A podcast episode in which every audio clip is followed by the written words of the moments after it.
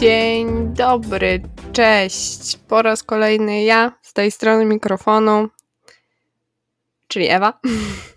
290 odcinek podcastu Cyber Cyber nadszedł i chyba trzeba zwrócić uwagę ekipie, że zaraz będzie 300, a przecież nie będziemy czekać z zaworem bezpieczeństwa do 512 odcinka, nie? Uważam, że możecie jako słuchacze przeprowadzić taką zmasowaną akcję komentarzy. Wiadomo, możecie komentować w naszych mediach społecznościowych na YouTubie i możecie też wysyłać maile na naszego maila, w którym domagacie się zaworu bezpieczeństwa. To tak można zrobić moim zdaniem. Ale póki co mamy 290 odcinek, piątkowy, w dzień myszki Miki, 18 listopada. Powiedziałabym w ogóle, że to ostatni odcinek Cyber Cyber w tym tygodniu, ale bym skłamała, bo po południu będzie jeszcze jeden odcinek w klasycznej formule i z dawno niewidzianym duetem prowadzących, których z tego co wiem bardzo lubicie. Jesteście ciekawi, no to poczekajcie do dzisiejszego popołudnia. Yy, dobra, gadam już tylko yy, o tych moich newsach, już nie odchodzę od tematu, więc co dzisiaj dla Was przygotowałam, dzisiaj krótko.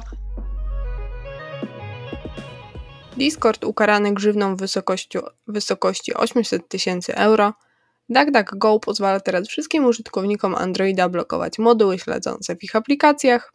Google zapłaci rekordową grzywnę w wysokości 391 milionów dolarów za wprowadzenie użytkowników w błąd w związku z gromadzeniem danych o lokalizacji. Facebook usuwa z profili kilka pól informacyjnych. Apple ogranicza opcję AirDrop wszyscy do 10 minut w Chinach. Nie ma co przedłużać, przy piątku zaczynam od pierwszej wiadomości. W dniu 10 listopada tego roku, rzecz jasna, francuska komisja ukarała Discord grzywną w wysokości, wysokości co jest tak dzisiaj przejęzyczam? Grzywną w wysokości 800 tysięcy euro za niedopełnienie szeregu obowiązków wynikających z RODO. W szczególności będzie tutaj chodziło o okresy przechowywania danych i bezpieczeństwo danych osobowych. Wysokość kary została ustalona na podstawie stwierdzonych naruszeń, liczby osób, których to dotyczy, ale także z uwzględnieniem wysiłków podejmowanych przez spółkę w toku całej procedury w celu osiągnięcia zgodności oraz faktu, że ten model biznesowy nie opiera się na wykorzystywaniu danych osobowych. Discorda chyba większość z nas zna i nie trzeba nikomu przedstawiać. W toku postępowania wyjaśniającego firma stwierdziła, że nie posiada pisemnej polityki zatrzymywania danych. W bazie danych Discord natomiast znajdowało się ponad 2 miliony kont francuskich użytkowników, które nie były używane przez ponad 3 lata oraz 58 tysięcy kont, które nie były używane przez ponad 5 lat i one nie były usuwane. Teraz natomiast firma ma pisemną politykę przechowywania danych i ona obejmuje usuwanie kont po dwóch latach braku aktywności użytkownika. Pojawił się także zarzut niedopełnienia obowiązku informacyjnego. W czasie dochodzeń internetowych informacje dotyczące okresów przechowywania danych były niepełne, ponieważ nie było określonych ani okresów, ani kryteriów ich ustalania. A kolejny problem był taki, że Discord nie informował użytkownika, że aplikacja działa w tle, mimo że y, użytkownik mógł myśleć, że zamknął tę aplikację. Jednak aplikacja pozostawała w tle i ten użytkownik mógł być nadal słyszalny, nawet jeśli właśnie myślał, że zamknął aplikację. Pamiętajcie, że każde z tych niedopełnień jest już naprawione, więc teraz jest także umieszczona odpowiednia informacja, że aplikacja nie została jeszcze zupełnie zamknięta i cały czas można być słyszalnym dla innych użytkowników. Chodzi rzecz jasna o kanały głosowe. W czasie dochodzenia online podczas tworzenia konta na Discord akceptowane było hasło składające się z sześciu znaków, w tym liter i cyfr, i komisja uznała, że taka polityka zarządzania hasłami nie była wystarczająco silna i restrykcyjna, aby zapewnić bezpieczeństwo użytkownikom. Jednak firma podjęła już kroki w trak trakcie procedury, aby zabezpieczyć ten dostęp do kont i teraz wymaga od użytkowników ustawienia hasła i ono musi się składać z co najmniej 8 znaków, wcześniej było 6 co najmniej trzema z czterech rodzajów znaków, to jest małe litery, duże litery, cyfry i znaki specjalne, a po 10 nieudanych próbach logowania firma wymaga rozwiązania CAPTCHA.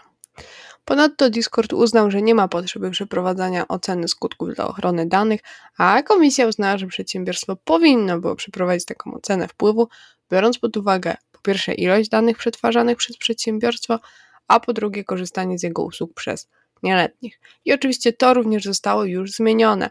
Lista przewinień Discorda, jak widzicie, okazała się całkiem długa prawdę mówiąc, no całkiem poważna, stąd też taka, a nie inna wysokość kary została ustalona. Funkcja ochrony przed śledzeniem aplikacji DuckDuckGo na Androida osiągnęła otwartą wersję beta, co oznacza, że umożliwione zostało wszystkim użytkownikom Androida blokowanie zewnętrznych modułów śledzących we wszystkich zainstalowanych aplikacjach. Ochrona przed śledzeniem aplikacji ma na celu zwiększenie prywatności w całym systemie operacyjnym poprzez blokowanie skryptów śledzących innych firm. Funkcja jest rzecz jasna bezpłatna. W porównaniu z poprzednią zamkniętą wersją beta tej funkcji, nowa wersja ochrony przed śledzeniem aplikacji pozwala użytkownikom Androida zobaczyć dokładnie, które moduły śledzące są blokowane i jakiego rodzaju dane są celem. To blokowanie odbywa się również bez zauważalnego wpływu na wydajność urządzenia, co zostało ulepszone w najnowszej wersji aplikacji.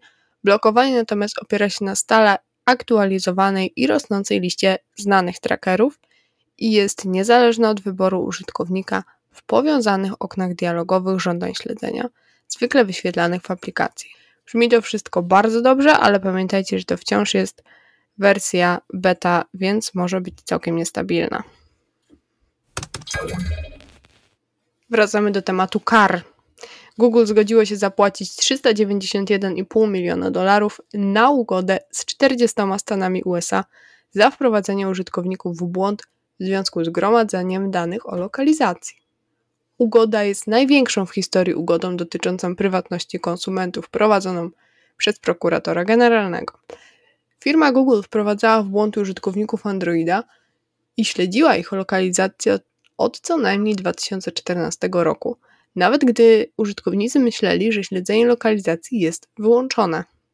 Podczas gdy użytkownicy Androida myśleli, że wyłączenie historii lokalizacji w ustawieniach urządzenia wystarczy, inne ustawienie konta, domyślnie włączone i nazwane aktywność w internecie i aplikacjach, umożliwiło firmie zbieranie, przechowywanie i wykorzystywanie danych klientów dotyczących lokalizacji, umożliwiające identyfikację użytkownika.